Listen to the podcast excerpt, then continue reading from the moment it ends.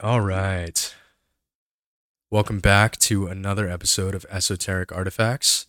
Um, this is episode number eight now. I'm back with uh, Dr. Jared Rivera here visiting us again. Uh, want to continue some of our discussion from last episode, talking about healthcare in general, but we specifically focused on Medicare, Medicaid, um, you know, some of the issues with pandemic related policy. We didn't really get into some of the uh, key subjects that we really wanted to talk about, and we wanted to just provide a little bit of clarification and expand on some of that. So, um, yeah. I do, I do have to correct you there. I think um, the more I've gone through my training, um, the more I don't like being called a like Dr. Jared Rivera. Like I think when you start off uh, your first year, it's like you introduce yourself as Dr. Rivera to everyone that you talk to in the hospital, and then after two or three years, you start to realize I don't know nearly as much as I need to. I'm I'm not as I'm not where I where at a position where I should be, you know, acting like I'm in some position. So um, I, I hope that um, anyone listening does not think that uh, I, am someone that prides myself on being called. Well, that, so. well, that's why you let other people introduce you like that. Yeah, You're not the pretentious fair. one referring to yourself as Doctor Rivera. But I mean, I do think it's worth it. Like for the sake of this, yeah, we kind of have to like point out that you are you are credentialed. You know. Yeah, yeah. In, in no, I appreciate regard. that. Um, but yeah, no, I, I can though I have no level of education close to yours. I can relate in that if I did have your education level, I would probably feel the same way about yes. it. Yeah, yeah. Um, and you know, we we're we're surrounded by a lot of doctors, uh, so yeah. we we know how very human yeah they are. oh yes, yeah, definitely. Yeah, and that's something that um that I think that goes unnoticed is uh, we have you know doctors in general have to or have kind of been trained to put on this this facade that um you know that they know what they're talking about that they and and it's for a good reason you don't want to go you know go see a doctor and then be questioning everything that they say. But um, that goes to say you know this um, this little journey of kind of diving into the healthcare industry in general um, has kind of been just another thing that's opened my eyes to how little we we really know. Um, absolutely. yeah so and and that's been humbling and and just yeah. like just like any other part of my training um, and eventually it gets to a point where you you know you realize that you just need to accept and and address those those knowledge gaps and try and fix that. But um yeah no one's no one's perfect and it goes for any profession. I will say in my experience uh, and i knowing a lot of physicians um you know of all walks of life like young mm-hmm. you know ex- very experienced retired um it's pretty rare to see somebody have that uh, approach and that sentiment that you have um, especially so early in your career um, there's definitely I think people that know doctors well will note that there's uh, you know there's a level of God complex that's yeah. going on there with a lot of them, right? Yeah, and you know it's it, to to some degree it's earned because you know you are literally saving people's lives. Like mm-hmm. it, that's going to go to your head to some degree um, when you are highly valued in society. You're very highly compensated. Um, you spent a long you know you you were on a long road to get to that point so of course you want to feel some sense of achievement in having completed that that path and then and and it's not over, right? You know, mm-hmm. you're continuing your education mm-hmm. constantly mm-hmm. if you're a good doctor that is. And uh and yeah, at the end of the day, especially certain types of doctors, doctors that are, you know, real rock stars within their profession, um, like you really see that God complex and just that yeah. complete unwillingness to like approach anything with a humble mindset, I think. Yeah. Uh, and that's the biggest downfall for uh, any any profession that you become an expert in, um, an expert is once you once you think that you've attained all the knowledge that's possible, uh, you stop growing. You start to that's that's when it becomes dangerous. You can you know you can make a bad business decision. You can lead someone down the wrong. If you're a consultant, you can make a bad uh, recommendation. Mm-hmm. Uh, and, and, if you're a doctor, that could end up being someone's life. So um, I think that's important for um, I think that's an important thing to to learn is is to have that understanding of okay, I have the knowledge, I have uh, what I need to do to do my job, um, but I'm not perfect and I don't know it all, and um, that's something that's that's always been valuable for me is is to continue to to fill in those knowledge gaps because it's never it's you're never gonna have all the information that you need. You're never gonna be at the top, um, and you should never feel like that. Um, and I think that's I like that. I like continuing to grow. That's a really healthy attitude to have, I would say. And um, like people that you know are going to persistently drive themselves Mhm. further to excellence and never rest on their laurels, like have that mindset. I, I think probably a lot of like some of the top professional athletes, I would imagine they have that mindset internally at the very least. Um, if not what they're projecting outwards Yeah. uh, for marketing reasons, like internally, they're probably always like, I am, you know, I'm, I'm, I'm mediocre. You know, I need to get better, Mhm. even when they're at the top of the game. And Mhm. uh, I, I share that mindset with you. I, I think I would could not be content with what I believe is mediocrity. And I, being one of my own, own harshest critics, I consistently think what I'm doing is mediocre and needs to be better. Mhm. And uh, yeah, there's just there's so much out there to learn. None of us can ever fathom learning a fraction of it within our lifespans. Mhm. You know, the mortality, uh, like that's that's why lifespan is uh, such a serious issue for you know for for humans. Mhm. It's uh, Finite. we- yeah, we were just talking um, a few minutes before we started recording. Like, do you think Jeff Bezos, um, you know, or Elon Musk, like one of the richest men on, on the earth, would give up every single thing they have if they could get back even 20 years of life? Mhm. Um, I, I, I think so. I, th- I definitely think they Yeah. would, um, Yeah. because youth cannot be regained, and uh, like a ton of, I mean, a ton of these uh, billionaires are obsessed with trying to figure out like how they can live uh, for longer. And yeah. I mean, there's some of those guys like um, I don't remember who he was. He was one of the Rothschilds, uh, though. You know, part of the banking family. Um, guy had I think like five hearts put in him. Like by a certain point, it's like obviously like he owned the hospital. He probably owned the wing. You know, like Yeah. it, it donated probably a ton of money to that sort of research as well. But like also, one guy got five hearts at the end of the day. you yeah, know? yeah. yeah. Yeah, um, and I that's something that I like to do too is kind of pick the brains of uh, you know the older generation. Um, I've talked to a lot of the people that um, you know my attendings who are uh, in charge of uh, training me, yeah. and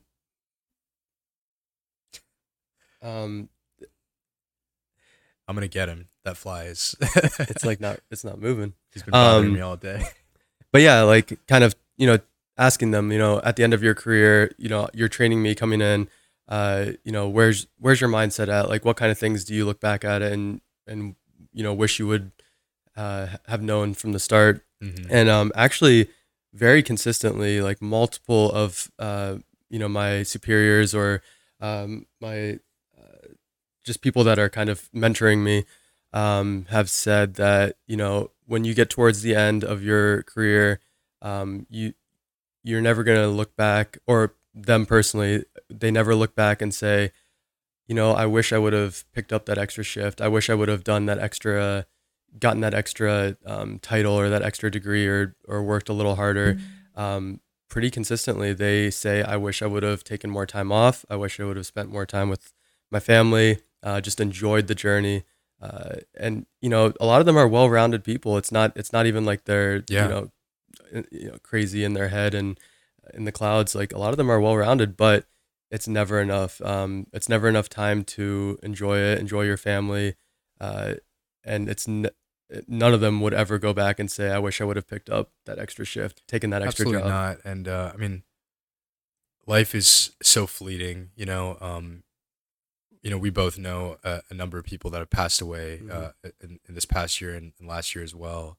Um, just seeing that play out and wondering, you know, you know, just just the value of of spending that time while you have it, Mhm. um, because it's not always expected. We don't know um, how life comes at us. I, I've definitely had my perspective shifted. You know, I had Mhm. a near death experience a few years ago, like a very serious car accident. And uh, yeah, since then, I, I'd say I, I live fundamentally differently now. I, I, I try to take each day, you know, to its fullest. And, uh, uh, you know, sometimes we get caught up uh, still, but you definitely try to make the most out of your time, out of your relationships. Mhm. And uh, yeah, I, I think what you're saying is important. hmm And that's, I mean, that's, you can look at that as a huge blessing for you in your life. I mean, not many people get that wake up call. I mean, yeah, people, for for to exp- have have such a near death experience at a young age, like I, I I actually consider it a privilege. A lot of people might look at me like I'm crazy, but mm-hmm. I say it's one of the best things, if not the best thing that ever happened to me, um, because of how much it transformed my life. Yeah, yeah, yeah. Um, but with physicians, especially, you have these type A personalities, right? Um, that a lot of them uh, especially these days, you see a lot of them. They're they they're not getting into it primarily because it isn't necessarily their passion. It is a very high paying profession, and it is mm-hmm. a means to early retirement for a lot of people, right? Mm-hmm. Um, so a lot of them are just so on this path of like, you know, how can I? How much money do I need to have banked to be able to like just take life easy? Yeah, and um, especially because it's a it's a high stress lifestyle, man. Yeah. We've seen how much burnout has happened in nursing in physicians yeah. and as as they uh, uh, one thing i've noticed is they've really been expanding the role of nurses nurse practitioners physicians assistants mm-hmm. um, do you think that you know we could even see like uh, an environment potentially where physicians are starting to be replaced in mm. that uh oh that's a tough one. Uh it's definitely we're definitely feeling that kind of pressure. Um and i guess i'll start off answering that by saying I think anyone that goes into uh, any sort of healthcare, um, I'll I would give them the benefit of the doubt because I think the majority of people, um, whether it's a physician, whether it's a nurse, whether it's a nurse aide, um, even down to the you know to the level of uh, you know someone who's just in charge of keeping an eye on a patient, just you know the the person who um, helps feed the patient, like anyone who goes into that profession uh, especially nurses, uh, they I th- the majority of them are really going into it for the passion of taking taking care of people. Um, and I think that um, you know when you when you see someone that says that um, in middle school or high school, you know, I'm thinking about going into nursing or medicine. Um, the majority of them are actually good intentioned people that have a heart for caring for people. So mm-hmm. that is a that for the most part um, are people that are in a uh, an area where or in, in a mindset or a calling um, of doing something good. Um, so that being said, um, in, in regards to phys- physicians uh, with nurse nurse practitioners, um, physician assist- assistants, um, we are seeing a lot of uh, kind of a transition to um, they're, they're called advanced practitioners or uh, uh, kind of APPs uh, is what we call them, but um, we are seeing a lot because it is cheaper for them to be hired. Um, yeah. They, for the most part, they get more experience practicing than we do uh, prior to being on their own. Um, and, and the cost to train them is lower too. It right? is so much. Yeah, they yeah. they go to less school. They they kind of get to skip out on a lot of the pathophysiology and, and just all the, the book knowledge that we, we have to get forced into our heads. Yeah. Um, which is a good thing and a bad thing. It's it's cheaper. It's a shorter time period.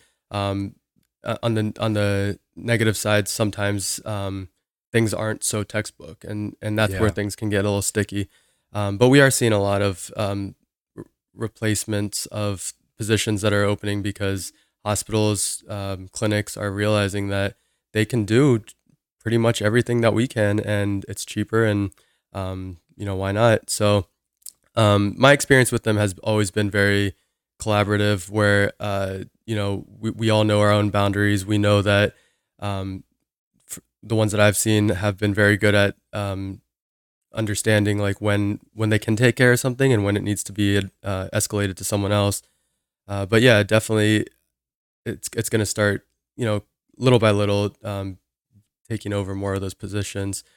Um, one thing that I, I was talking to one of my attendings about though in regards to that mm-hmm. is um, CMS, which is kind of the uh, the Medicare Medicaid system. Yeah. Um, they have just just within this last month have kind of made a new rule where a hospital can bill for um, 80% of a service if a nurse practitioner sees them.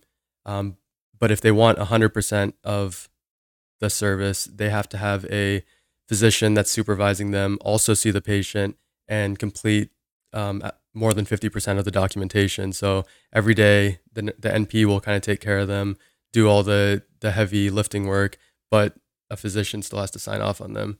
And it's kind of interesting because, um, you know, that comes down to, if you think about it, you know, 80% of a $500 hospital day um, versus 400 okay it's not going to be that big of a deal yeah. but if you multiply that out for a 300 patient bed it does add up so hospitals are kind of weighing out the pros and cons if if it's really worth it. Um, so there there are hoops to jump through there. Well so i would imagine they probably are having you know one physician overseeing the operations of multiple nurse practitioners in yeah. that case. Yeah. Yeah. So i mean it seems like in that type of setup doctors are essentially just becoming like like management of sorts. Yeah.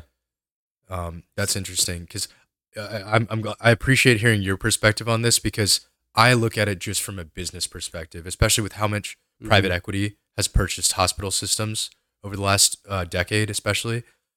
Those guys, they're they're money guys, they're numbers guys. Mm-hmm. They're gonna look at everything by the numbers, and uh, they're gonna uh, attain uh, aim to attain op- optimal efficiency in those numbers. Mm-hmm. And if I was making those decisions uh, for uh, under the premises that they are, I would say, yeah, absolutely. If nurse practitioners can now prescribe, can now do all of these things, mm-hmm. like let's go nuts. Like let's keep a few physicians on staff. Like let's keep obviously top surgeons on staff for yeah. our reputation's sake. Um, but for the most part, like I, I would I would assume if it, I don't even know what the full difference in wage is. I just know that it's not not that close, right? Um, in terms of compensation packages, but uh, yeah, but yeah, that and, and I thought the reason I was talking about that with my tending is kind of uh, it is interesting how this uh, CMS kind of uh, dictates. They, they they like to make amendments and they like to make these new things to. In in their defense, they're probably trying to keep costs low, um, but it's it's kind of like an arms race. You know, we're constantly trying, not us, but administrators are constantly trying to meet these demands so that way they continue they can continue to bill and um, so that's why we were talking about that and i thought that was interesting but yeah this kind of stuff doesn't need to go through any legislation either no. like this is just uh, executive uh, bureaucracy mm-hmm. essentially and uh, what's interesting is that um, medicare reimbursement is so low that i'm surprised hospitals even care particularly about this because if hospitals had to operate exclusively off medicare medicaid reimbursements pretty much none of these hospitals would be in business. Yeah. Private insurance is paying their bills right now.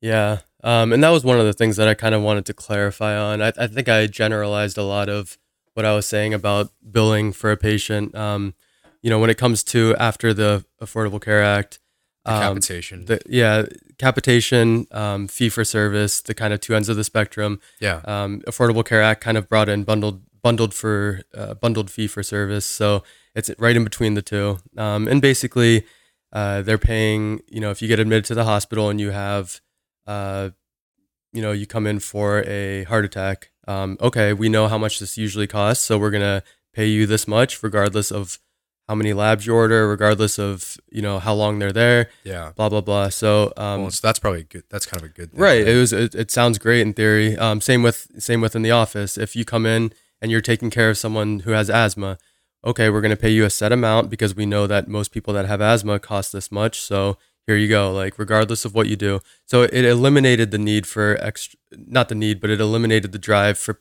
physicians to bad incentives. Order. Yeah, yeah. It, it, made people think, okay, do we really need to order this extra chest X-ray, or because at the end of the day, um, is it really going to change anything? And no one's really financially profiting from it. So definitely um, a good. It was a good move. Um, now, and behind the scenes, the things that a lot like physicians in general, we don't really ever experience unless you investigate it on your own. And something that I've been trying to understand, and it's just so hard to understand, is um, the negotiations that come with that. So, um, sure, someone can say, I'm going to pay you a set amount. Who gets to decide that price? So, the insurance company uh, makes a deal with the hospital. Um, mm-hmm. and kind of decides, you know, what do you think that the, the insurance company will say, like, oh, you know, we can we can pay you this much for a fee. The the hospital saying, well, we think that's going to cost a little bit more. Blah blah blah.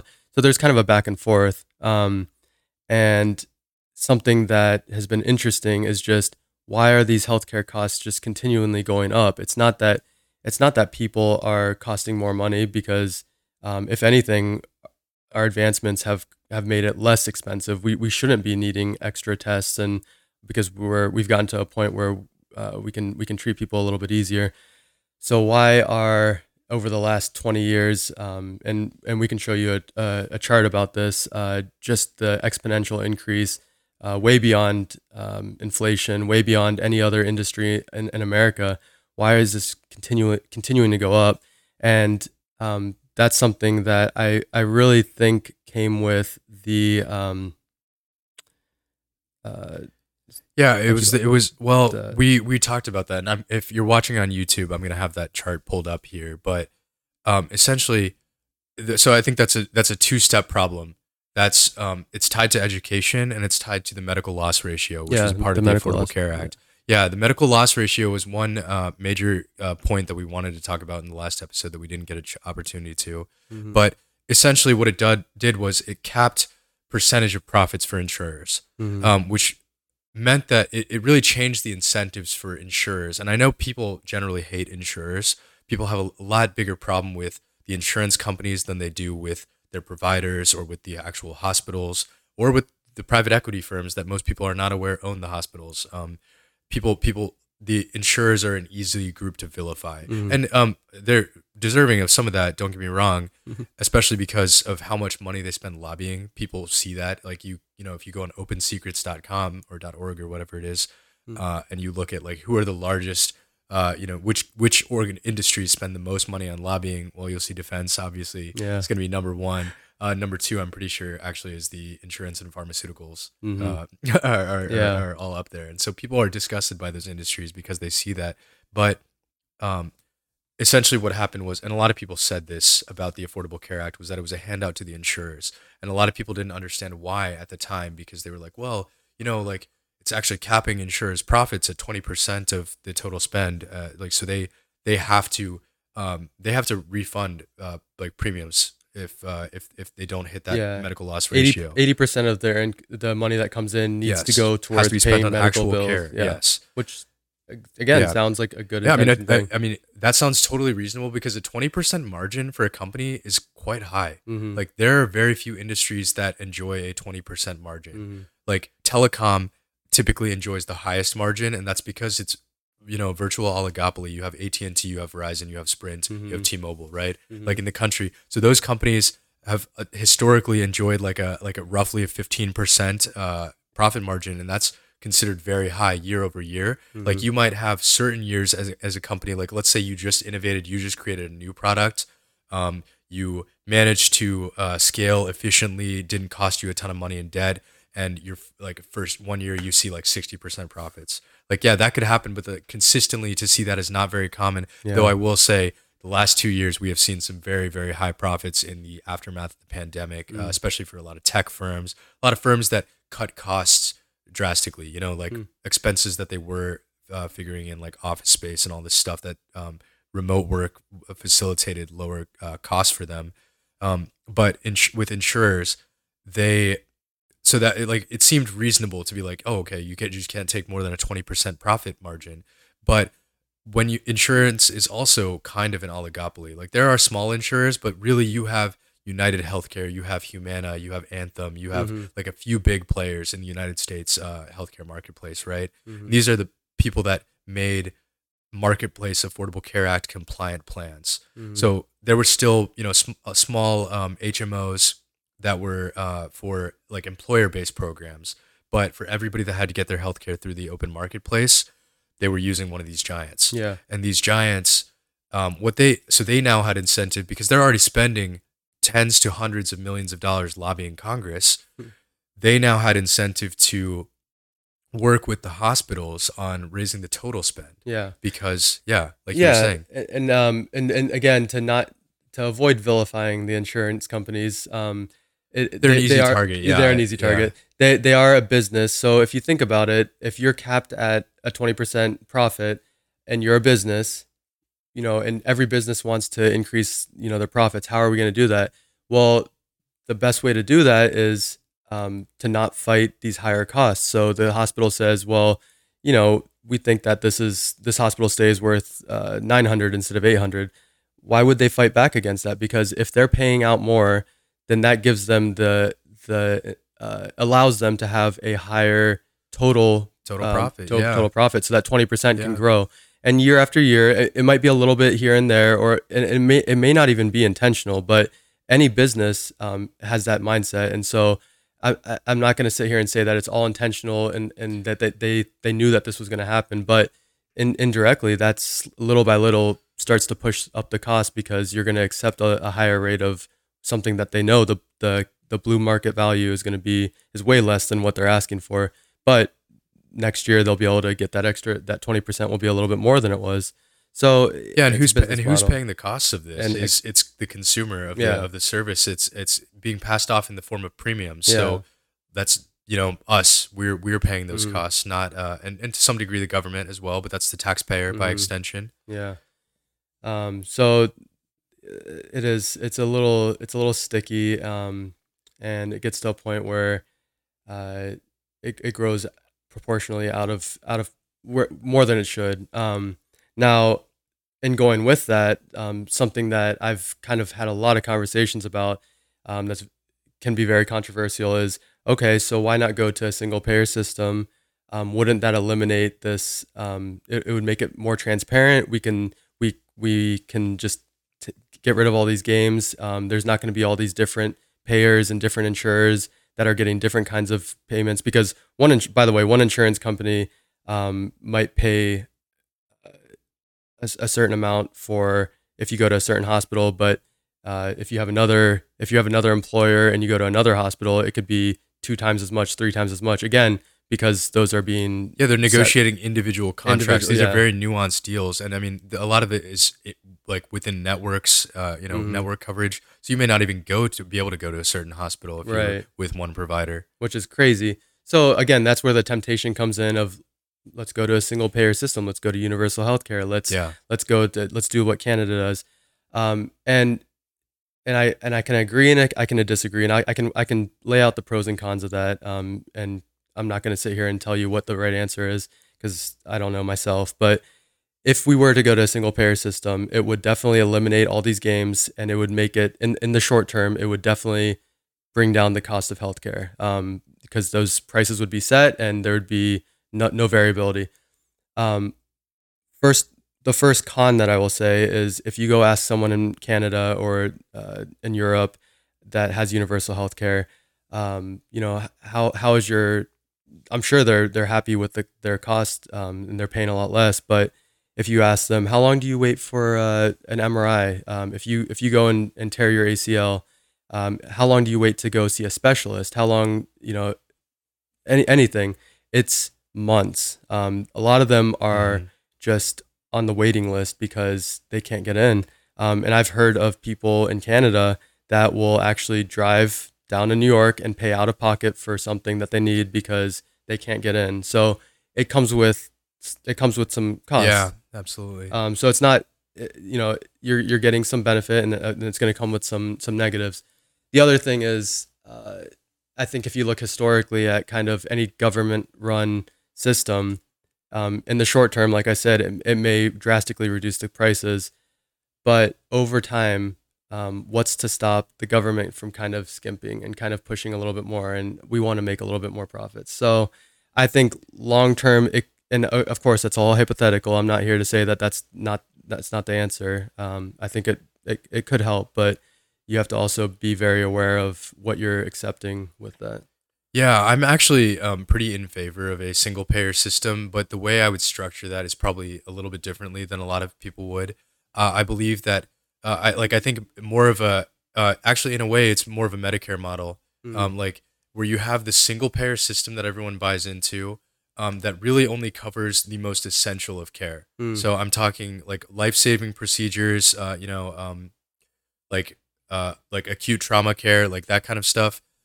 Uh, you so you have a system that is uh, that pays for that universally. However, there's a lot of controversy around a, a lot of operations that people you know, uh, agree or disagree on. You know, Mm. like you have very controversial things when it comes to gender clinics, when it comes to abortion, when it comes to a number of subjects. You are, there is no way you're going to get the entire country of the United States on the same page with whether one of those things should be covered by insurance or not. Mm. Therefore, I think that the private market should offer supplemental plans, uh, Mm. the same as uh, as for Medicare. Interesting. Um, that's that's how I would structure it. And this is you know this is the product of years of discussion with insurance agents during my time in that sector and with physicians and uh, whatnot. I think I think that's the most amicable solution. However, uh, that would not be favorable to uh, physicians, to providers. Um, like wages would go down um, unequivocally. Uh, I, I think, and and yes, like you like you mentioned, there would be some disruptions in service. There would be you know some increased wait times still, um, even with that with Mm.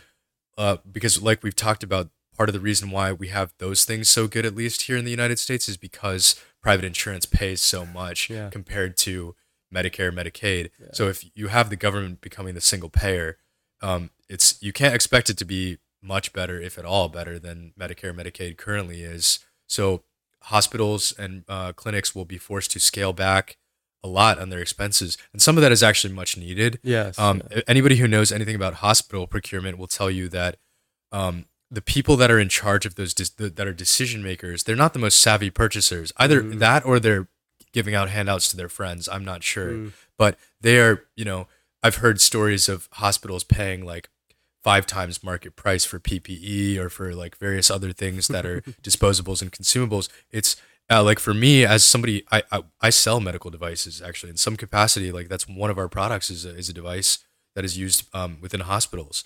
Um, it's it's a very high margin product, and so like if you're a business person and you sell these types of products, you see dollar signs yeah. Yeah. um, because you know they don't care because there's so much money within the system. Yeah. That that would all all of that excess fat would have to be cut out Yeah. if you wanted to effectively implement a single payer system. But that's really not even touching on our entire pharmaceuticals problem. Oh yeah. Oh like that's gosh. that's a whole nother beast. And uh, I don't even I think d- we want to get into that right Uh, now. yeah, I, I don't want to get into it too Yeah. much. Um, again, we're not. Gonna, I'm not saying that there's one issue. We're not going to vilify one, but I think they they definitely get a bad rep.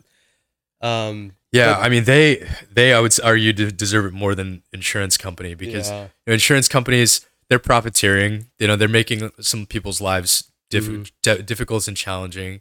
I would argue their negligence is not literally killing people. Like the like you know Purdue Pharmaceutical, uh, the creators of OxyContin, were sued into into bankruptcy. But at the end of the day, the Sackler family's personal assets were not touched. They were ruled, you know, deemed protected by the federal governments because they didn't pierce the corporate veil. They didn't, you know, like uh, you you want that to be the case for a lot of reasons, but not when someone is doing something as shady as creating mass painkiller addictions in a country Right. and you know lying to doctors, lying in their marketing Oh, yeah. material. Like the Sackler family should be broke and completely, you know, devastated financially. Mhm. Yet they are still multimillionaires. Yeah. You know, they're they they're they- hi- they're probably laying low. You know, you, you, they're not like socialites or anything. You don't Yeah. hear what these people are doing, but they're they're sitting around with millions of dollars Yeah. still. they got caught, but they didn't they didn't piss off the wrong person enough. Yeah, yeah, and that's actually really funny that you just said that because I just thought about Martin Shkreli. Um, do you remember that guy, Uh-uh. Pharma Bro, from a few years ago? So Uh-uh. okay, so Martin Shkreli, young guy, um, uh, brilliant investor, actually made a ton of money, um, uh, as a, as a running a hedge fund, actually. Uh, like by the time he was in his early 30s, he was buying biotech companies, and I think it was must have been around yeah, it was it was around 20 it was 2015, 2016 that this all uh, went down. He came into the public eye. He bought a company. Um, it, the the drug was uh, Daraprim. Okay. Um, so it's uh, I don't even know what the drug is for, but it's for a rare, very rare condition. It's not a particularly life saving drug, uh huh. like, but it is, uh, and and there is a generic option, I believe, as well. Uh-huh. But he raised the price like seven hundred, like seven hundred percent or something like that, and um, he got uh like all of this media attention on him uh, and people like he was just public enemy number one, and it was it was hilarious because um, I mean more things happened. This is the guy who bought the Wu Tang album, by the way. Oh, You might remember him more for that. Yeah. but I mean he actually just got out of prison, which is Wow. kind of hilarious. Like he's he served seven years um, for uh, and actually he wasn't even prosecuted for the pharmaceutical thing because there was no crime there. Like he just raised the price. People didn't like him for Yeah. that. But they actually prosecuted him for a securities fraud, I believe. Um, and what's Uh, even more hilarious about that is that so he he technically did like violate laws. Like I mean uh, that's clear, but no one was actually damaged by his violation Mm. of these laws. Like what he did was he lost some investor money and then he without telling them he made money elsewhere and then he paid back his Yeah, investors. So that's a Ponzi scheme, except a Ponzi scheme, the investors actually lose because the investor like keeps losing the money Yeah. over and over again, and at the end there's no money. In this case, this guy, his investors actually made like some of them made like three to five times their money Oh, back, and they still sued him. Which is like, imagine like some guy made you more money than you expected him to, but you sued him. Oh, man. Um, So what what he probably was was I think that's a Yeah. pharmacy benefit manager, um, and that's something well, else. he owned the pharmaceutical. He owned it, okay, Yeah. okay. Yeah. so he was the CEO. yeah, with with the with the pharmaceuticals, one thing that I've learned is um, pharmacy benefit manager, which is just uh, a whole nother evil, um, or not evil. but I'm sorry, a whole nother beast in the system. Yeah, yeah. I mean, I, I, I, you're not calling them evil. You're saying the Yeah. very existence of such a role perhaps is evil Yeah, in a way. I, I, I see what you're yeah, saying. na- naturally, agree, naturally, things can go wrong with it. Um, so what they do is they kind of make a deal with your uh, employer, Yeah, um, and they say, you know, we're going, to we're gonna, uh, we want these medications to be on formulary. Um, so you know, if your patient, if your, if your employee needs to come in for hypertension, we when are you say formulary, you mean like some sort of schedule? um, it's it's their preferred drug, so th- Oh, okay. they can make decisions on um, what they prefer. So they make a deal with the pharmaceutical company, then they make a deal with the employer or um, whoever is hiring them, Mhm. and they make a somehow they come to an agreement, and um, they're the ones that kind of make a deal, and they and they try to do it in bulk. So they say, um, you know, if we use this medication, um, and if you use this, uh, go you know go our route, we're going to give you a a fifty percent discount, whatever. Um, and it sounds good. The employer on their end, they don't really know. They it's not their fault. It's not their job to know what are the you know what are the indicated medication you should you should use. What's the bioavail like? What is the um, equivalent to this? What's the generic form of this? Uh, you know, what's the dosing schedule? You know, blah blah blah. Those are things that they don't even need to know. So they just say, "Oh, I'm getting a discount and I'm treating this person's hypertension." So sure, It's just such a pointless like role to begin. It, like there's you have no business creating that that kind of like perverse incentive Yeah. within an area that is like you're talking about like in many cases life saving drugs. Yeah, and and and in medicine with medications, it is not cut and dry. There's no, um, there's no equation that you can use to say if the person has this, we need to use this because every person has different comor- like other conditions that are involved. They all react differently to different drugs. Um, and what that does is it puts the physician in a corner because we can't even get the medication that we think we want to use covered. We have to use their formulary for that insurance. And of course, none of us have the time to like sit there and even know all that. But that goes to say like that, you know, that's not the employer's fault. Um, they that's all they can see is, oh, I'm getting this bill at the end of the month, and I don't know, like I'm paying for this 200 medications, and how would I know that there's a better alternative, a cheaper alternative? Um, so that's that's something that's very unfortunate. Um, that uh, it's an it's an it's another middleman that's that's in there, kind of hmm you know skewing it, and and it, again, it's different in every insurance company, so it makes it even more complicated. Yeah, that's interesting. Um, yeah, I, I completely had forgotten pharmacy benefit managers even existed until you reminded me of the horror of Yeah, such a thing. But so the reason I brought up Martin Shkreli though is um, because it's funny, uh, like you mentioned, pi- like pissing off the wrong people. Mhm. Basically, he did that because he he pissed off rich people whose uh, money he didn't even lose, by the way. But he they just I I guess they felt betrayed in some way by the fact that he. You know, it, he did. He still did do something fraudulent there. Right, like he right. lost their money, didn't tell them, and then made money elsewhere and like paid them back, basically. But uh, like he he was prosecuted, um, and he was the only person ever prosecuted under some of these statutes because, like, and and he was also you know a prolific internet troll. Like he actually um he was out on bail and like he was running live streams. Um, but so like he- was running live streams and it was interesting because nobody really wanted to hear what he had to say. Like a ton of news articles came out about him saying Mm. like this is this is the face of evil, like raises prices on like some life saving drug, Mhm. and uh, but the reality was is that uh, you know he was claiming, and I, I think this has been validated at this point that um, if anybody, I I know this to be the case because I know that some of the like even the large pharmaceutical companies will do this. If a patient does not have insurance or their insurance does not cover a life saving drug, they will basically give the drug away. Like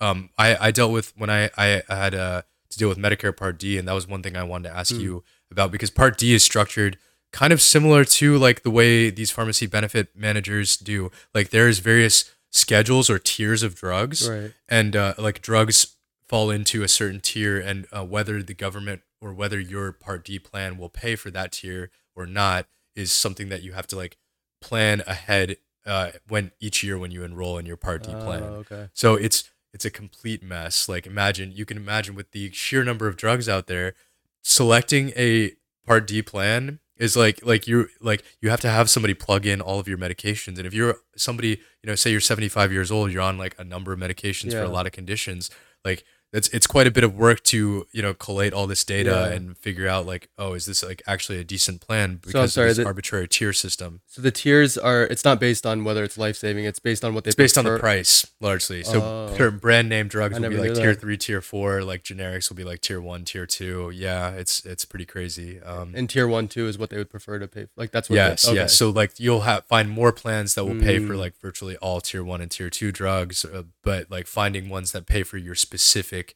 tier three and tier four drugs is harder. But so I had a I had a patient or not a patient, a client. Sorry, you you keep saying patient. I do not have patience. Um, I had a client who, um, you know, uh, this was the wife of a truck driver. Um, you know, she had was enrolled in. Uh, she she did not work. She was a stay at home mom. Hmm. Um, she uh, was enrolled in in Medicare. Uh, you know, Part B and Part D, and um, she had a particular condition that required a um, a drug that there was a generic option for. Mhm. However, she w- was having like some adverse effects from this Mhm. generic drug, which is uh, you know otherwise a great drug, highly effective for most people in this scenario. Right. But she just really needed this brand name version of the drug. Now this brand name version of the drug costed five was would have been out of pocket if, uh, without Part D, uh, like I believe five thousand dollars a month roughly in cost. Um, we just reached out to was GlaxoSmithKline GSK, um, who manufactured the drug. We just reached out to them Yeah. and asked them, you know, went through a very easy process, frankly, and they just gave her the drug for free. Mhm. You know, guaranteed her supply of the drug for free. And this was what Martin Shkreli was doing, what his his pharmaceutical company was doing as well. But he was vilified by the media so much that um, because they just wanted to paint a target on the guy's back, in my opinion. I mean, eh, he was he was a troll, and uh, he So like he I was, he was raising the prices so high, but so what he claimed he raised the prices for was because this was a drug of low interest. It had been around for a long time. This company still held the patent on this drug, but he, they were selling it for like something like five dollars a, pill or something, and he Uh. raised it to like seven hundred dollars a pill, uh-huh. like like a, a absurd increase. But what he claims was that there's no way to fund research on developing a new Oh, and better yeah. drug for this unless you do something Yeah. like that. And like he said, you know what what he said, and uh, I, I like I believe this has been verified at this point. He, if anybody needed the drug, he would give, and they couldn't afford it, he would give it to them. You know, Mhm. his company would give it to them, yeah, and that is my experience. I have seen large pharmaceutical companies do that, so I could I could believe that that was was the case for him as well. Um, but it's just absolutely funny. I, I heard him do. He's he did it. He's still under um, he's still on probation and still under like weird like legal limbo. So he has not he's not been able to leave his apartment, but he did a remote uh did a podcast. Uh, Ryan Long, a comedian in New York, a Canadian guy, a comedian in New York, uh, had him on uh, his podcast, The Boys Cast, and uh, he's got some stories from prison. Uh, owning the Wu Tang album probably helped him out a little bit. I think. That's hilarious. but yeah, just all around, um, like like you say, like that is that's a practice that occurs in the pharmaceutical industry yeah. every single day. Oh, and you don't see anybody prosecuted for it or vilified by the press for it. It but just um, pissed off the wrong people. yeah, yeah, yeah, exactly. Oh yeah, it's it's crazy how much that's happening. And I've heard that argument that um, you know, a lot of people say, "Oh, these companies are allowed to overcharge because it it's backing up the research that they're doing and America is the cutting edge of this research, which it's really not." But um Well, I mean, uh, most of the good research really is outsourced to the public sector, right? Yeah. Universities. Uh, Yeah. do a lot of that research. But Yeah. It um and it, that's something I struggle with. You know, when they have a patent, I can understand not marketing up, you know, hundreds of dollars more, but they they deserve to have a, a period of time where they can make up the the profits from what they had put in.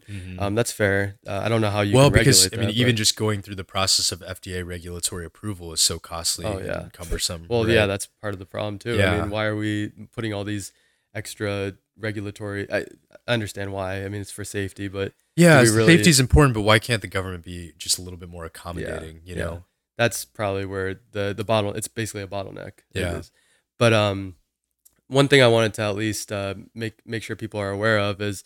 Um, it, it, it is interesting when you look at someone that's getting a, uh, and we'll, we'll move on from phar- pharmaceuticals after this because it's uh, at the end of the day, I, I don't think we're going to get to the bottom of that. no. Um, but so you know, when a, a pharmaceutical company um, is when the when the insurer is um, charging the employer and when they they're making that decision on how much a, medication is going to cost, it, it's interesting because they can sit there and say, okay, um, this this drug is five dollars. We you know we know this is a five dollar five dollars per pill.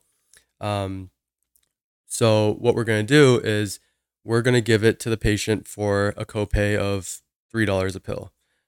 And then they go and turn around and charge the employer or whoever is in charge, um, okay, we're going to ask you to pay $50 per pill for this um, because, but if you buy it in a group discount, you know, we'll give it to you for $20 a pill. And again, the employer doesn't even know what this medication is. They don't even know how much it really costs. They just say, oh, look, I got a discount. So sure. Um, and, and sometimes depending on who- like, you know, what your employer is or what kind of deal they have, they'll charge you a $6 copay for a $5 pill. You're paying more than what it costs. Plus they're charging your, your employer. Um, so one thing that's I've been pushing for all my patients to do anytime that I can tell that they're, you know, struggling financially, um, or just in general is to use GoodRx because it's crazy how often, even if you have insurance and you're doing everything right, if you go and buy it through GoodRx at a wholesale price, you will pay out of pocket without your insurance. It'll be cheaper, which is just it's it's transparent to show that this is all like this is all robbery. That they're the pricing is just crazy. Um, so GoodRx is probably one of the most important things that I think people need to know about. Um, the other one is I don't know how you feel about this, but um, Mark Cuban's pharmacy uh, has actually been life saving. Uh, it's You know, I don't know much about it, but I've been hearing positive Yeah. things about it. yeah, I've had some patients that need things that I mean ultimately are like life essential medications, and they can't afford it. First of all, I would go, you know, I would go to the manufacturer. They have most of them have financial assistance Yeah, they have forms that you can fill out like straight on. It's like, very easy to do. like Pfizer, GSK, like All the big Abbott, ones. all of these big companies. Yeah. and they're very easy to do. But if you can't get it there, uh, it's it's uh, costplusdrugs.com. So that's I, yeah. Okay. Yeah. I have heard. I've heard of it. Yeah. so um, either GoodRx or Mark Cuban's pharmacy Cost Plus Drugs.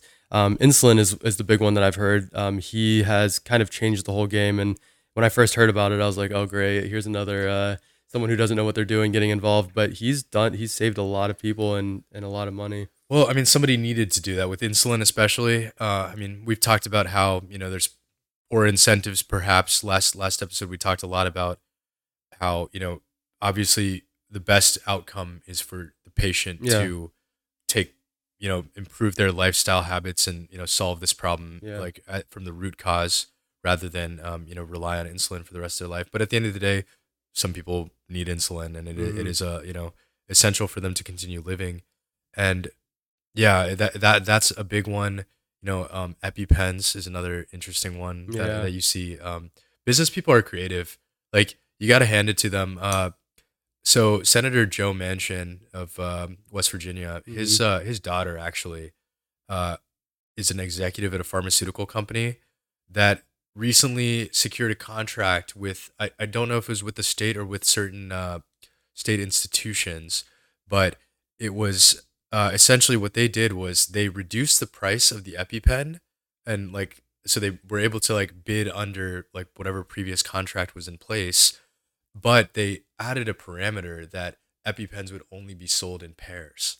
So like how how devious is that? Wow. So they're doubling the sale, and you know that EpiPens are not. You know, in certain environments, they need to be there legally Uh, for safety reasons, but they're not necessarily getting used, and they're only I don't know what the shelf life it's is like a, on ye- them. It's like a year. yeah, yeah, yeah. So um, like they're just guaranteeing they're like doubling their sales effectively, even th- but they're take they're taking a little bit less of a margin. I've always wondered why they came. Like a lot Yeah. of them come in pairs. Yeah, yeah. So I, I I didn't know that was common practice, but I guess like I know that uh, Senator Joe Manchin's daughter was like she's she was it was it was highly publicized the fact that she did this and like how, how dirty of a move that you know.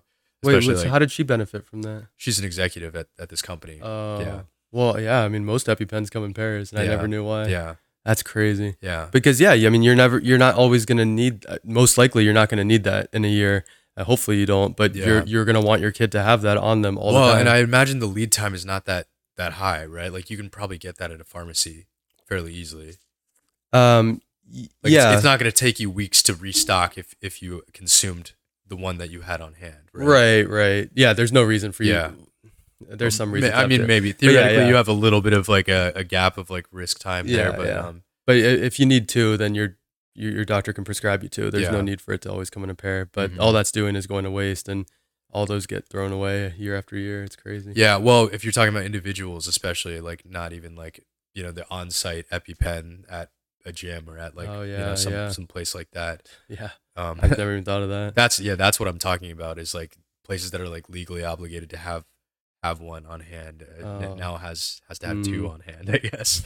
um, yeah, it's it's funny, but I'm I'm glad you talked about like good options for being able to like find savvy. Like that's that's the un, it's unfortunate that it is this way, but we really have to be savvy in how we navigate the Mhm. healthcare environment here in the United States. yeah. And I've had to learn that the hard way, just being un, uninsured for so much of my 20s, and uh, you know, it's it's not that big of a concern, but I have I've had some pretty catastrophic incidents. Yeah. like like I mentioned earlier, oh, when we were, earlier in this episode, like I, I had a near death ex- experience in a car crash Mhm. uh, just a few years ago, and uh, that's like that's the kind of thing that will financially ruin a lot of people in this country. Um, but I already knew how to navigate this system Mhm. because um, like it's it's kind of uh, it's it's more it's applicable in a broader sense to our society because debt is very easy to deal with in the United States actually. Not a lot of people are aware of that but this country a big reason business is so prosperous here is because as a business person you can take on a ton of risk. You can take you know loans wh- however you acquire your funding Mhm. you can take on all this risk. You can fail you can essentially eliminate this debt because it's not tied to your person you know? It's it's tied to an entity in most Mhm. cases. The entity is defunct debt's gone. You know the Mhm. money can't be recovered if there's no money there. Um, and then within a few years you can be back at it again. Yeah. like it's it's very easy to recover and it's it's the same thing when it comes to uh, debt collections.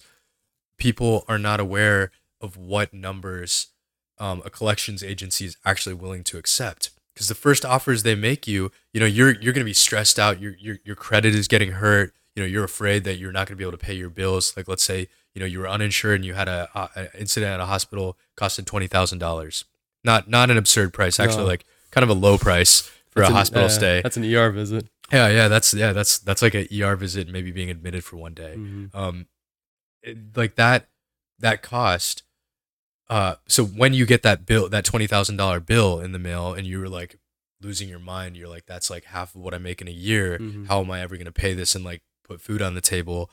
Um, for the first option they'll try to give you is they'll try to say, well, you can make pay, you'll you can just do it on a payment plan Mhm. if you ig- kind of ignore these calls for a payment plan, like the hospital, it's going to leave the hospital's hands. It's going to get sent to a collections agency. This collections agency is, an, you know, uh, not affiliated with the hospital, other than that they are essentially buying the debt from the hospital, Mhm. and you have to know the numbers that they're buying the debt for. If you know those numbers, then you can know what what you can get away with paying. And most of the time, what the collections agencies are buying those that bulk collateralized debt Mhm. is uh for um like anywhere from like four to like eight cents on the dollar. Yep. It- like, like, Yeah. it's some it's somewhere around that range, but it's it's it's literally pennies on the dollar Yeah. is what they're getting that debt from. And the hospital is willing to take that because to them they're just like it's going to cost us so much money in administration to try and continue to collect this at this point. So we'll take what we can get and move on Mm-hmm. and recoup those costs off of actual, you know, pass those costs on to actual paying customers, The people like, that who, people who are insured and people, you know, who are on Medicare, Medicaid. Mhm. Like it raises the cost for everybody else, those who don't pay. But you know, if you don't have insurance and you can't pay, like that's you know that's your situation. Like you don't have to feel bad bad about that. no, that's yeah, just where you are in life. And uh, but yeah, once it gets to that collections agency, it- they will start making you offers. You know, they'll say like for seventy five percent of the cost of this debt, you know, we can settle this today, or we Mhm. can get you on a payment plan. They'll also try the payment plan trick. You don't have to take that number Yeah. because they paid six cents on the dollar for that debt. yeah, So if you are stubborn and you are in a position where your credit being impacted for some period of time while you undergo this negotiation with the collections agency, if you're in a position where that is not devastating to you, which I understand is not everybody, but if you are in a tight enough fin- financial spot where you know you wouldn't be considering filing medical bankruptcy here, that's a serious thing to evaluate whether you should do that. And um, Yeah. I will typically only pay like 12, 12 to 12 to 15, sometimes up as high as 20 cents on the dollar mm-hmm. on any medical debt that I that I've had outstanding, yeah, and um, I will basically just let them. I'll play hardball with them. I'll let them know. yeah, I was like, listen, you're not going to get a dollar more than that off me. Yeah. I, I can do this for years. yeah, And after seven years, actually, a lot of people are not aware of this either. After seven years, that cannot even hit your. Um, they cannot even continue to ping your credit report. Oh, really? I Yeah, didn't know it drops off your credit report after seven years, which is the same. I, I believe that's the same amount of time that it takes for your credit to recover after a bankruptcy. However, bankruptcy is definitely worse. Yeah. like bankruptcy comes with a whole host of other uh, complications that you don't want to have to deal with necessarily. Yeah, And um, medical bankruptcies are so common in this country, so I I really think this information should be more widely available. Like Yeah. I I kind of would like to do like workshops on this uh, you know, providing people with some of this info, like especially like in the inner city here. I, I Mhm. just think that this information is so um, important to be spread around. It's it's a very nuanced system. Like it's like you're talking about dealing with healthcare, which is already complicated, and you're Mhm. now talking about dealing with debt, which most people don't understand. You're Mhm. talking about collections agencies. Like it's just it's tiers of complication, Yeah. and I just by chance was very broke and uh, very uninsured and had to figure this out, you know, on my own. But um, yeah. No one talks about it, and it's Yeah. it's sad. Um, l- the last time I so the last time I looked into it, um, so medical bills in this country were the leading cause of personal bankruptcy. yeah, um, not not necessarily business, but Sure. personal. Um, and then there's a couple other numbers that went with that. Um, so I believe one so one in five Americans are currently being chased by collection uh, or in collections for a medical bill. Um, specifically, uh, one specific example: uh, one in four women with breast cancer who are under undergoing treatment for breast cancer are being chased by collections agencies wow. and that's just like when you think of it that way like of course it's always embarrassing when you end up with something that you can't pay for i mean people don't talk about this but people need to realize that this is widespread and it's very different than any other industry in our in our life um, anything else that you any other industry that service that you pay for you you get to see a You know the price up front, you see a yeah. price list which that one thing that the Trump administration actually did was uh, the transparent transparency law. yeah, they didn't get compliance on that though. Oh, okay. Unfortunately, like I, I, I- I don't know. I haven't actually looked into whether the Biden the Biden administration um, rescinded an overwhelming number of uh, the Trump administration's executive orders. I don't know if that was one of the ones they rescinded. However, I do know that um, hospitals have not been complying. With Really? that. Okay. Yes. Well, yeah. I, so I looked up my hospitals. It is on the website. It's it's difficult to find. They don't make Yeah. it easy, Yeah. but I, I did find that. But so yeah, you know, um, in any other industry, you get to see the price up front, and then there's a contract. So you're signing up for a service that you're going to get, and you're willing to pay the price that's set. Healthcare should not be any different, and the people people fall into this misconception that you get this this surprise bill from a hospital for a service that you never signed up for and um, a price that you never even knew. It, it, it the same applies. So um, a couple other things that I'll add on to what you were saying. When you go to the ER, that contract is often in the form of uh, what's called consent to treat. So they'll they'll Yeah. they'll put this thing in front of you, and they'll if you're conscious, they'll say, um, you know, you have to sign this. They won't explain to you. It'll have this huge document of things that you're not going to read while you're sick. um, you don't have to sign that. You can actually write um, "did not read," and that will never be legally binding. Um, Interesting. yeah, so that's one thing that's important because you're not going to sit there and read through that while you're in the ER. Yeah, I'm pretty Um, sure I've signed it every time. Of course, because it, it, all they tell you is this is Yeah. consent to treat. But Yeah. if, but if you just scribble something and say did not write, did not read, they're not gonna they're not gonna not treat you. They're still gonna treat you. Well, they're, I- they're probably not even gonna notice. yeah, I, I feel all. like I feel like they hand you a few other things too. Like they have you sign a few like more innocuous things, and then Mm. they hand you that consent form. it's it's very mischievous the way they do it. But yeah, Um, so that's one thing. That's one way around being legally binded to it.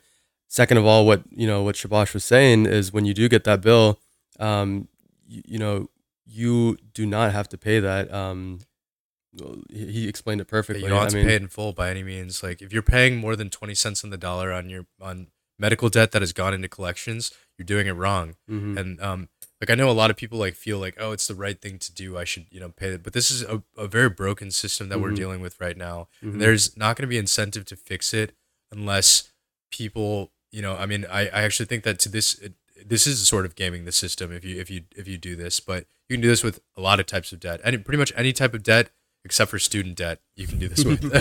Yeah. student debt is the one that's uh that's uh on its own on its own category. Yeah. But uh, we'll have to touch on that. yeah. But yeah, I'll, I'll, I'll give one more plug for if anyone needs help. Um, restoringmedicine.org. Uh, they they go into a lot of detail about how you can fight these bills that you're getting that aren't you know th- that aren't fair. I mean, truthfully, um, it's not it's not something that the doctors want. It's not what the patient wants, and it's it, should not be something that you feel um, that sh- that should be ruining your life. It should not be ruining your credit score. These are things that you can you can f- you have options to fight. So uh, that that is one other option that I will tell people, and it's something that I've kind of put into my practice because I don't I don't know what I'm you know when I'm sending a patient to the ER. Um, I don't know how much that ambulance bill is going to cost. I don't know how much it's going to cost when they get walk through the door.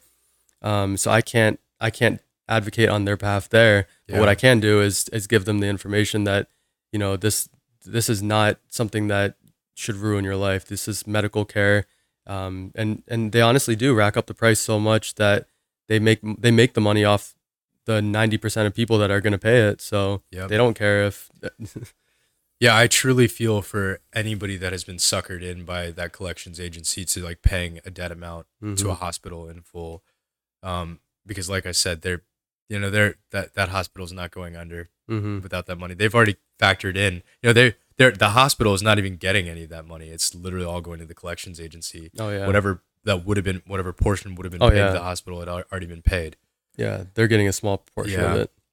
But I mean, since we talked about student debt, I did want to jump back to that Yeah. because that is one of the things that's tied to that chart that you um, that I'm I'm going to put that chart back up again if you're watching on YouTube. Mhm. It's uh, from the Bureau of Labor Statistics on it's a it's on the increase in costs in a number of categories and it's just sh- kind of showing like uh so what, what were some of these categories um, that we saw So it's there? from it's from 1998 to this only goes up to 2018, but yeah. all these different industries, um, hospital services, college textbooks, college tuition, but then there's other common so things tho- like those are the areas where the most drastic increase in prices is college textbooks, college tuition, and in medical services. Mhm. Um, areas where we benefited from and prices are down is uh, TVs, cell phone service, uh, computer software, toys. Um, Cars very kind of normal. marginally like cars, clothing, and uh, home home goods and furnishings.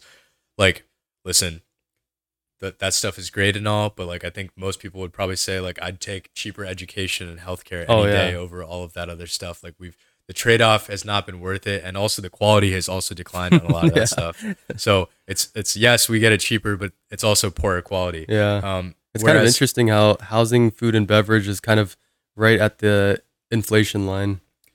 So they're saying, Well, those are core. Those are heavily weighted in uh, in the consumer price Okay. index. So yeah, so that that it's like in, the inflation numbers reflect off of that stuff heavily. Mhm. Um, but um, education cost and uh, healthcare costs are not really uh, factored into consumer price index because they're uh, they're not regular regular expenses as part of that basket of commodities. But um, if you look at this chart though, um, which I'm gonna have up here on YouTube, you have like almost exact correlation from the late 80s to uh, you know 2018 with uh, tuition prices and with uh, healthcare costs Mhm. and that correlation is uncanny because those are both areas where like payment is essentially guaranteed Mhm. right Yeah. um, student loan debt is not expendable through bankruptcy. Yeah. You cannot you cannot discharge student loan debt through bankruptcy. And actually, the reason for that is uh, is your ilk. Actually, uh, physicians back in the 70s and 80s uh, began um, immediate filing bankruptcy the moment after they got done with medical school because they knew they could weather it and they would uh, they could live without credit Yeah. for a few years and just making making Oh. the money and just ditch all the debt immediately. It crossed So my mind. physicians were the prime uh, primary uh, offenders Oh, there great. um, that made the government pass legislation that made student debt not uh, no longer dischargeable through uh, through through bankruptcy. I did um, not know that. Yeah, It honestly crossed my Yeah. mind. I thought about of, it. Was of like, course. I mean, that's a, it's a lot of money. Like you're Mhm. like that. You're talking a house. yep, yep. there. Just to put it in perspective, uh, a U.S. med school costs about uh, two hundred fifty three to five hundred thousand. Like no, no, uh, it's, it's two fifty to three hundred thousand. Yeah. Uh, international schools, which is where I graduated from, is four hundred thousand. Oh, okay. So- yeah. Yep. Yeah. It's, it's, it, it makes you think about bankruptcy, real. yeah, yeah, yeah. Especially before you've made like much of a dollar in your Oh, life, yeah. you're just like, man, that's uh, Yep. yeah. But so that's that's why when you talk about the road to hell being paved with good intentions, where regulation is concerned, yes, like um, the government guaranteed everyone's access to student loans. Every single person in this country can get a student loan, right? Mhm. Those are federally guaranteed. However, like we said, trade off, they're not dischargeable with Mhm. bankruptcy. So, what incentive do schools have to lower prices then? None. Yeah. Absolutely none Yeah, it's a business. because if they raise prices, uh, especially if they all if they all kind of they don't even necessarily have to collude. They just kind of have to watch each other, and this process has to move in aggregate together. So sort of right, Yeah. like one school like Harvard raises their tuition a little bit, and Yale's like ours is still like a thousand dollars less than that. Maybe Yeah. next year we raise ours and match Harvard's, or maybe we go a little bit further even Mhm. it doesn't matter like like the prestige of the school doesn't even matter because um, school has become you know higher education university has become such an essential component for entering the information economy which is what most people want to do you know most young people were, would rather work in an office than in a factory floor or Mhm. in a lot of other environments so they're like i have to go to college if i Mhm. want to get a job that will pay me enough to be able to afford a house and live comfortably in high cost of living city that i live in so yeah, people view college as like not even optional, Mhm. and uh, I mean, I mean, like I can sympathize with that. It's it's what they're told to do, and they're just doing what they're told to do. But um, that cost, I, I believe, is also directly passing on to healthcare. Like you said, Mm. that two hundred and fifty to four hundred thousand dollar cost to train a physician is absurd Mhm. when you consider the fact that you know you can train a physician in parts of Europe, in Asia, for like forty thousand dollars, like if that, you Mhm. know. So of course, people are going to attain those degrees, and this is happening actually all over America. Is people who are attaining degrees abroad, not even just in Yep. the healthcare sector. This is happening elsewhere as well. People will obtain an engineering degree abroad, for example, and then they'll come to the United States. They'll pass some equivalency tests if their industry requires it, even, Mhm. and then boom, they are now they don't they're not going to demand as high a salary as an American Yeah. uh, worker would because the American workers all spent 100k on their Yeah. education. The foreign worker spent 20,000 Yeah. or spent nothing. Um, you know, I met some very savvy uh, Uber drivers Yeah. in my day. Um, this guy that, that comes to mind. Okay, he came from somewhere in uh, West Africa. Very very smart guy. Took his family to France. His wife and kids are still in France, being educated at the French taxpayers' dime. He's here working as an Uber driver while also st- taking like some IT certifications and like like getting himself positioned to be able to move his family here after the French taxpayer have thoroughly paid for the education Yeah. and they're also paying for his wife's cost of living because she uh, is you know has all these dependents and has no husband who lives Yep. in, in France with her. So the French taxpayer is paying for their rent and That's a pretty good education and all gig. Yeah, so like like in his case, he's he's totally gaming the system. He's getting free college education for his kids. Mm-hmm. Yeah. getting his wife taken care of by the by the French government, and he's over here like you know planning his next move. Yeah. And, like like a really hardworking dude. Like I gave him a bunch of advice on like how how best to navigate like the IT Yeah. space, but And at the end of the day, they're gonna end up right back where you know, the same place as American graduates. exactly without all of that debt Yeah. hanging over their heads. So um, yeah, it's So, like, where does I mean? I, I guess we've been talking a lot about healthcare. Like, where where's all that money dumping into? Because you know the professors aren't making millions. Like, Yeah, yeah. I mean, we kind of touched on this actually in the last episode. I Yeah. think we touched on um, if I, I I'm gonna pull up this chart if I can find it um, on YouTube. The um, ratio of administrators is really where this has gone. Mm-hmm. Yeah. Is uh, the ratio of administrators to educators. So you see the same problem in healthcare with the ratio of administrators to providers and physicians. Uh, Mm. It's uh, like there's really, in my opinion, there's just a lot of people with jobs that don't need to exist. Like people that are essentially wastes of space, and I don't know how they've convinced their jobs to even exist like how like who has advocated for or lobbied for these jobs to even exist i'm not Oh, and of, sure of course, they're not going to be the one that says, "I don't need to be here. I don't need to be uh, employed." oh, oh of Yeah. course i mean everybody's gonna fight Yeah. administrators are administrators kind of stand together and this is like the same problem we see in government right except the difference is at least in the private sector if you're grossly incompetent or you cross certain lines you will be fired Mm. but like government like you're virtually you know you're not even getting fired for Mhm. like so, some really heinous and absurd behavior sometimes. but yeah, like uh, you you gotta ask yourself like when you hear about what some people's jobs are, you're like, what what you you make you make s- 60 70 grand a year to do what now like It's crazy. yeah yeah um i mean the fact that every university and, and now increasingly you know private corporations as well has like a diversity equi- equity and inclusion office like not not even just one like one dedicated personnel to that like they've got a diversity equity and inclusion office Yeah. what do those people do all day tell Yeah. me like like push forward initiatives like like all it takes is one person to compile a report and say like hey we should probably hire more of this minority group like i just don't see how you need to hire Yeah. uh, an entire staff to, to, to do that. Yeah. And, um, Well, I mean, it looks good for for public relations. I mean, it does. And actually, you know, uh, now that I'm glad you said that because uh, it's it's it's not just public relations now. It's something. This is a topic that uh, Glenn and I have discussed at length. It's uh, you have uh, ESG, uh, which is uh, environmental social governance. It's a new standard that's been pushed forth by some of the largest um, private investment firms in the United States. In particular, actually, BlackRock, the the largest uh, investment firm in the United States, uh, manages trillions of dollars in assets. Hmm. BlackRock uh, uh, CEO Larry Fink, um, he has been a major advocate of ESG.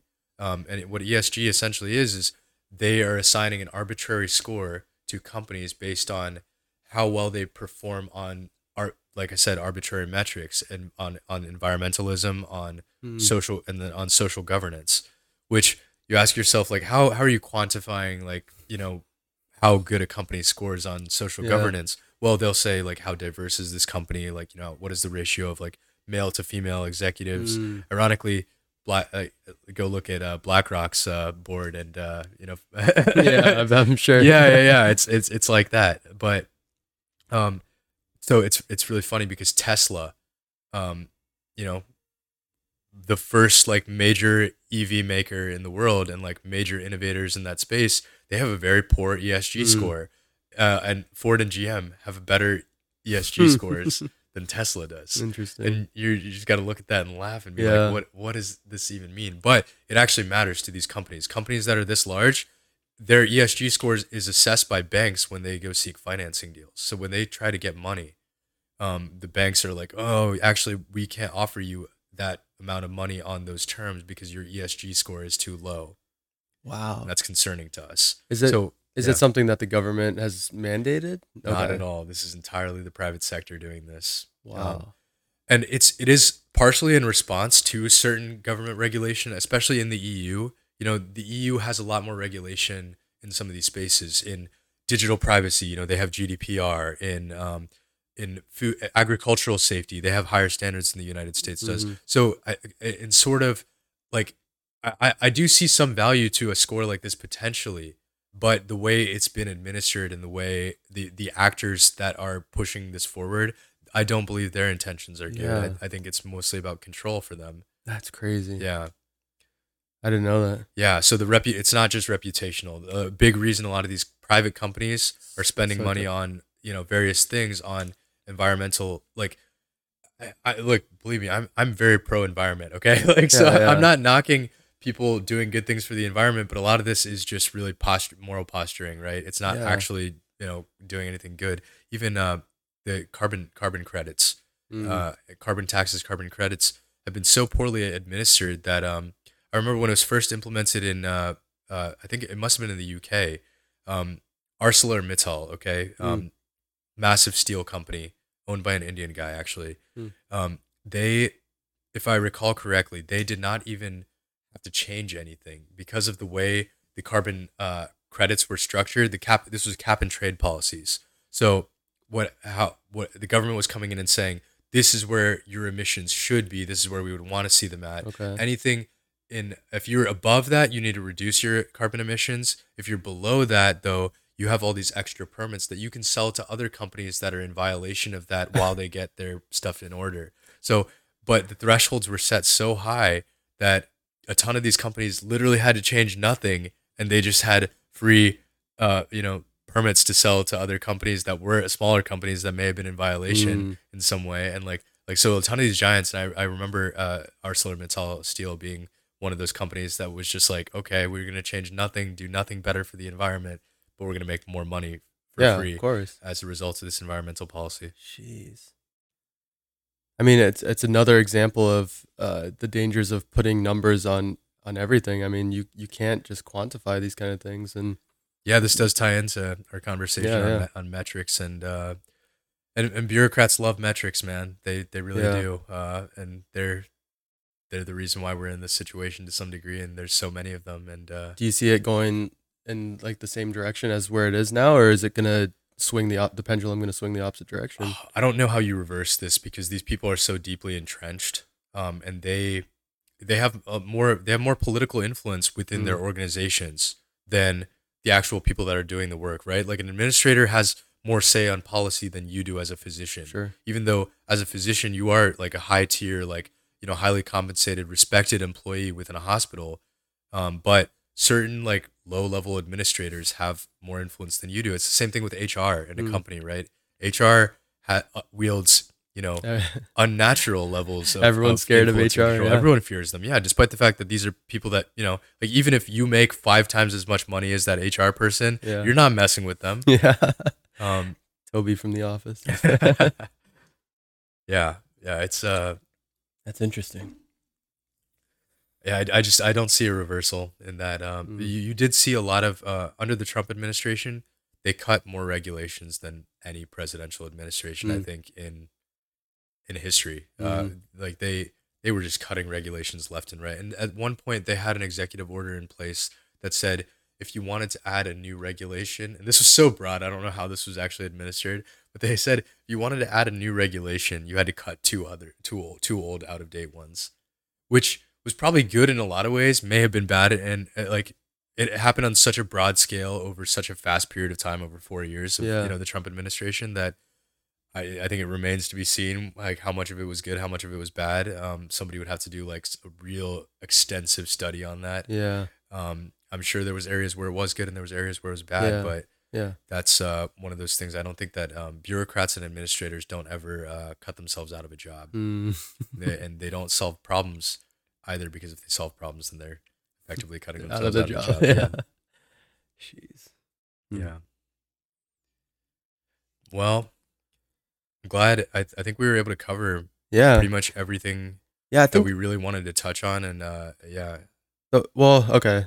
If we have time, the one other thing, Yeah. um, and it kind of ties in with uh, something else we were just discussing before we started recording. But um, you know, I, I as a resident, like I, I didn't really have a good grasp on, um, you know, during the pandemic shutdown, um, most of the money that the, hospital brings in is is definitely from specialists, from procedures, and a lot of that got shut down during the pandemic. so what Uh, I was talking about last yeah, time, something you asked me, and um, I didn't know how to answer that question. You, and you kind of an- you asked me how did um, how did hospitals bounce back from that? Because uh, really, when it comes down to it, um, me as like a general practitioner is not the one that's going to be bringing the money in for the hospital.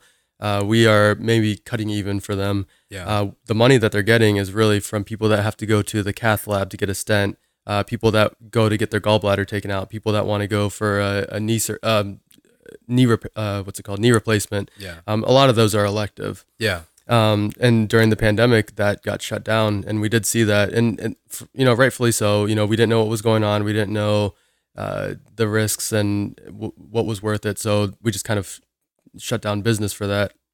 Um, and and you did ask me last time, uh, how did how did the hospitals kind of compensate for that? Yeah, because that's what I, I had read. That Yeah. lost a ton of revenue. Yeah, and, and I had to think about it. I mean, it's it's it's strange because um, you know you do have to as a uh, even a non for profit or a, a for profit hospital has to have some way of uh, rebounding from two basically two years of lost uh, lost uh, income there.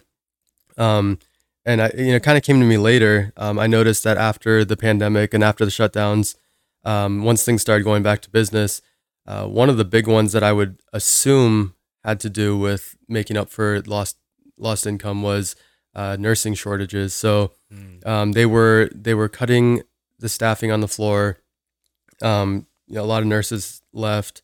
Uh, a lot of nurses just weren't being staffed, and what that ended up doing was uh, it overworked the nurses that were there. So um, to the point where I mean, I've I can I can vouch that there were times where I was concerned for uh, a patient, you know, certain patients being taken care of properly because we were so short staffed, um, and nurses were just just being worked to the bone. I mean, they were you could tell like they were just tired. Nurses that had been doing this for decades, all of a sudden were just um, exhausted, and I think that's kind of we're seeing the repercussions of that now. Um, a lot of nurses have left. They've they've retired. They've gone on, um, and there's lots, and, and all that's done is cause more of a strain on on that side of it.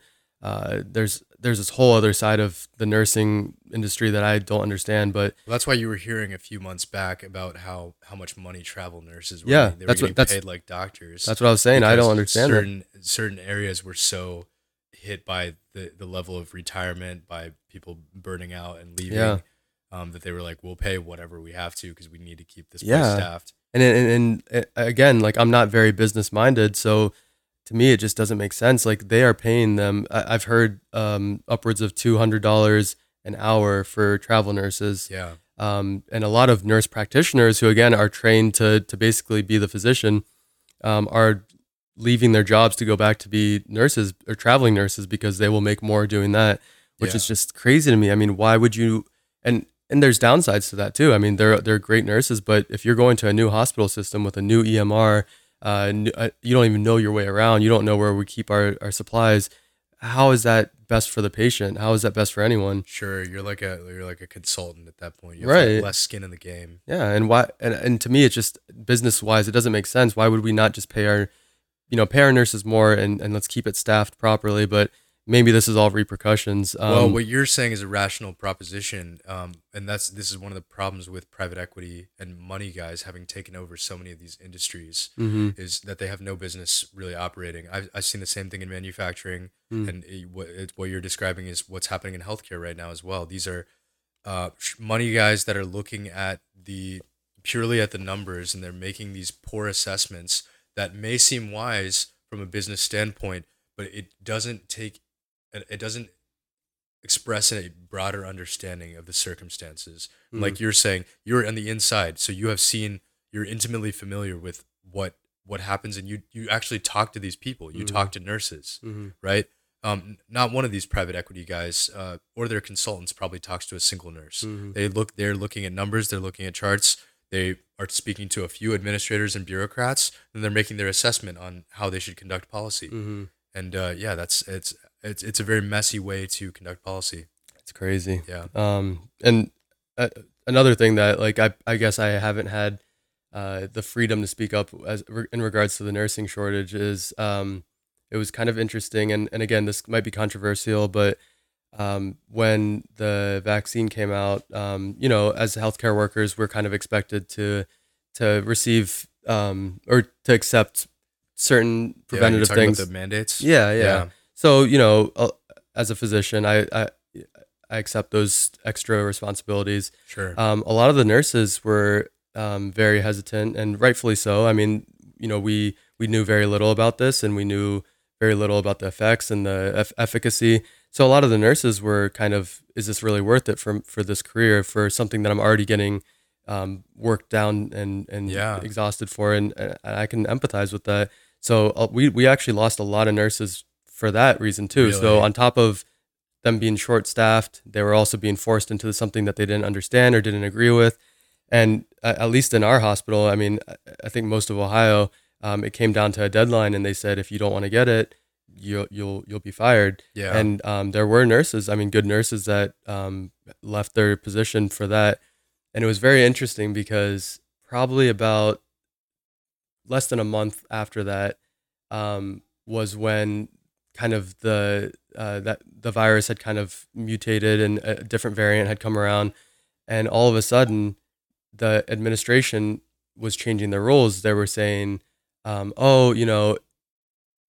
Instead of ten days off, maybe five days, and and then they they even went less because they were so short staffed. It got to a point where they were actually telling the hospital staff, if you test positive for COVID, even if you have symptoms, as long as you're vaccinated, come back to work. yeah. And so we went from- knowing full well that you were still contagious, Knowing that, that- time yeah. period. Yeah. So, and, and to me, like again, it's controversial because uh, as a healthcare worker, should you be held at a different standard of expectation? sure. Yeah. But if you're going to go so far to say that we can't risk our patients' safety because if they're not vaccinated, there's a potential that they could get the infection and potentially pass it on. And then all of a sudden, a month later, you're going back and saying, oh, we're so short staffed, just come back to work. Like Yeah. that to me was just mind blowing. And and of course, it's it's very difficult to to bring these things up in in the in the medical field because it was so new. It was so, so many things were going on, and um, but to me that that made no sense Yeah. logistically. I kind of understand the plight of those nurses that didn't want to adhere to the policy because you went from being, you know, hailed as like the heroes of the pandemic, as Mhm. frontline workers for all this time to being tossed in the trash essentially and saying like, hey, if you don't like get with the program and um and, and you were you know you were getting labeled as an anti-vaxxer for Mhm. example for not wanting to get something that was still under EUA still uh, you know a lot of the documentation and studies the clinical trial data still wasn't released yet Yeah. it's now being released um, and they were they were actually pushing to wait like 70 something years to release the the, the clinical trial data Hmm. they were forced by a judge to release it faster and i think they're Mhm. releasing it at like a, i think actually by this fall the, all of the uh, pfizer clinical trial data will be released. Hmm, Somebody's, I mean I, I hope there are people already pouring over that data but um, you know these are people that you have no indication to accuse them of being anti-vax. Mhm. they have a number of vaccines you know they have they had to be vaccinated for a lot of things to ever get a job at the hospital yeah, i presume. Yeah, and um, yeah just uh, the other concerning factors that many of them have from having worked in the hospitals during the pandemic got covid Yep. and you know had some na- some level of natural immunity which we now know uh, you know Mhm. studies indicate is more robust than Yeah. protection from the vaccines Yeah. even the higher efficacy vaccines yeah. so I'm sure I'm sure everyone's you know yeah sick of hearing about this. I mean, we're yeah yeah we're supposed to be talking COVID's about- been beat to death at Yeah, this point let's but but yeah I think I, I think I would I mean it would benefit for for us to at least have the discussion that um you know things do change and Yeah. you know from you know when it when it first started when I was seeing um you know the amount of hospitalizations and uh, I was seeing sick people um I was all on board for it I was you know it was it was kind of a grasp of desperation of whatever you know I I will uh, I'm willing to accept the risks. Let's just even if it's only of marginal benefit right like, right. yeah, i mean just Yeah. just like the just like the flu shot um and and and then it it kind of evolved. And i think that we kind of failed because we we can we tend to get so set in these um polarizing positions uh like you said being labeled as an anti-vaxxer. Well what if the vax the vaccine changes or the the virus changes which it does. Mhm. Um, people were so polarized and so set in their ways, especially in the medical field, that they were unwilling to kind of evolve with the evolving nature of this this beast. And um, that's something that I think people need to do more, um, especially in medicine, because we've that's and medicine in general has always been like that. We evolve with it. We we learn to change our mindset. And this is probably, I mean, at, at least in the short time that I've been in medicine, like I feel like that didn't happen. People were just so set in labels, and I'm on this side and you're on this side, and uh, it's very dangerous, especially when that gets brought into uh, these, you know, something like healthcare. Yeah, I hope that we're able to move forward from this because yeah. we talked a little bit last time about how how much damage to credibility had been done mm-hmm. for the industry as a whole, and uh, you know, two institutions that lost the most credibility. Like this is not my opinion. This is based off statistics. Mm-hmm. Um, I I don't recall um, which uh, which who conducted this uh, study, but it was it was a reputable polling institute. Um, conducted studies on um, trust levels on the medical establishment and on and obviously on the government. Mm-hmm. Um, steep decline in those areas. Uh, you know, in in the wake of this pandemic and just how things were handled, people were extremely displeased with it all around. Um, CDC. Yeah, yeah. I mean, I I, I think it might have been the question might have been phrased more broad, but yeah, I'm sure trust in the CDC, the NIAID, the yeah. NIH, all of these uh, yeah. institutions has been uh, drastically reduced, and mm-hmm. uh, that's not helpful. You know, yeah. If if you like, I, you know, I'm somebody that stands in opposition to institutions like this at times, but I ultimately I don't believe that every single institution we have should be torn down. Right. Like right. they they have they have value, but they should only have value if the people within them, the people leading them especially, are credible and honest. Mm-hmm. And uh, and and that's not something that we've seen. Mm-hmm. Um, you know, a really interesting thing. Uh, Kentucky uh, Congressman Thomas Massie. Um, he is a um, I believe he has a degree in um, some sort of biological engineering uh, from MIT. Like you know, brilliant guy. Mm-hmm. Um, built his own. Uh, he has has an entire like off grid solar system. Grows a ton of his own crops. Like wired it up to a, a Tesla Model S battery that he like got off a total Tesla. Like crazy crazy guy, but he's he's really smart guy. Um, he and he recorded these calls. Um, like I, I can't remember who. Uh, he spoke about it on somebody's show, but he called contacted the CDC about like what he you know, he gave them the benefit of the doubt and said, "Oh, like I've noticed an error in terms of like how you're you're phrasing, you know, a statement mm-hmm. um, related to um, COVID infection." Right. And uh, oh, they were like, "Oh, wow! Like you were so glad you caught this error for us." And he was like, "Oh, so you're gonna correct it, right?" Basically, I'm paraphrasing like yeah, what, yeah. what was happening, and uh, they were like, "Yeah, yeah, yeah, we'll we'll we'll correct that." And you know, contact get gets back to them. He's like, "Hey, I noticed this error that I that I caught still hasn't been changed." and they're like, oh well, actually, like we we don't want to give people the perception that like this is okay for them to do, mm. and like I mm. like I don't like off the top of my head, I don't recall like the specific yeah, yeah. Uh, thing, but it was just like that's so bad when you have like an agency that's willing to say that to a sitting congressman who's like a highly very highly educated uh, guy um, a guy mm-hmm. who has a platform who mm-hmm. you know can call you out on this yeah and you're still gonna say like oh well sorry actually the bureaucrats have decided that like that that line needs to stay yeah that's phrased that. that phrase that way yeah um but yeah i mean i'm glad we at least did this talk at yeah. the tail end of the show because like yeah, you yeah. said like people are sick to death about yeah about yeah this. i haven't even talked about this like i know about, about the well, pandemic in like ages i just I, I think it's entertaining because it's something that me and you have disagreed on within the last year, I can oh, say. Oh, we had spirited debate about this for for months. Yeah. I mean, how many studies did we send each oh, other yeah. back and forth? Yeah, and, but that's I mean, ultimately that's the goal of this kind of conversation is it should be an open conversation to the point where you're both people are willing to learn and and you can learn from each other instead of just choosing a side and saying this is the right way. I mean, that's not that's not how medicine, that's not how anything in this in in our life should be. It it should be about open debate and open conversation and learning. Very well said. And I don't know if you knew this already, but that's like very much like the like Glenn and I have had like a little uh, spiel on like that's yeah. what this show is about. Yeah. And uh, yeah, I mean, that's I'm cool. looking forward to like being able to dive into more subjects with, uh, and I'm glad we were able to make it again and we were able to have like a continuation of our yeah. last conversation. So I appreciate it. Yeah, thanks for uh, thanks for coming on, man. It's always a good time. Appreciate it. Yeah. See ya.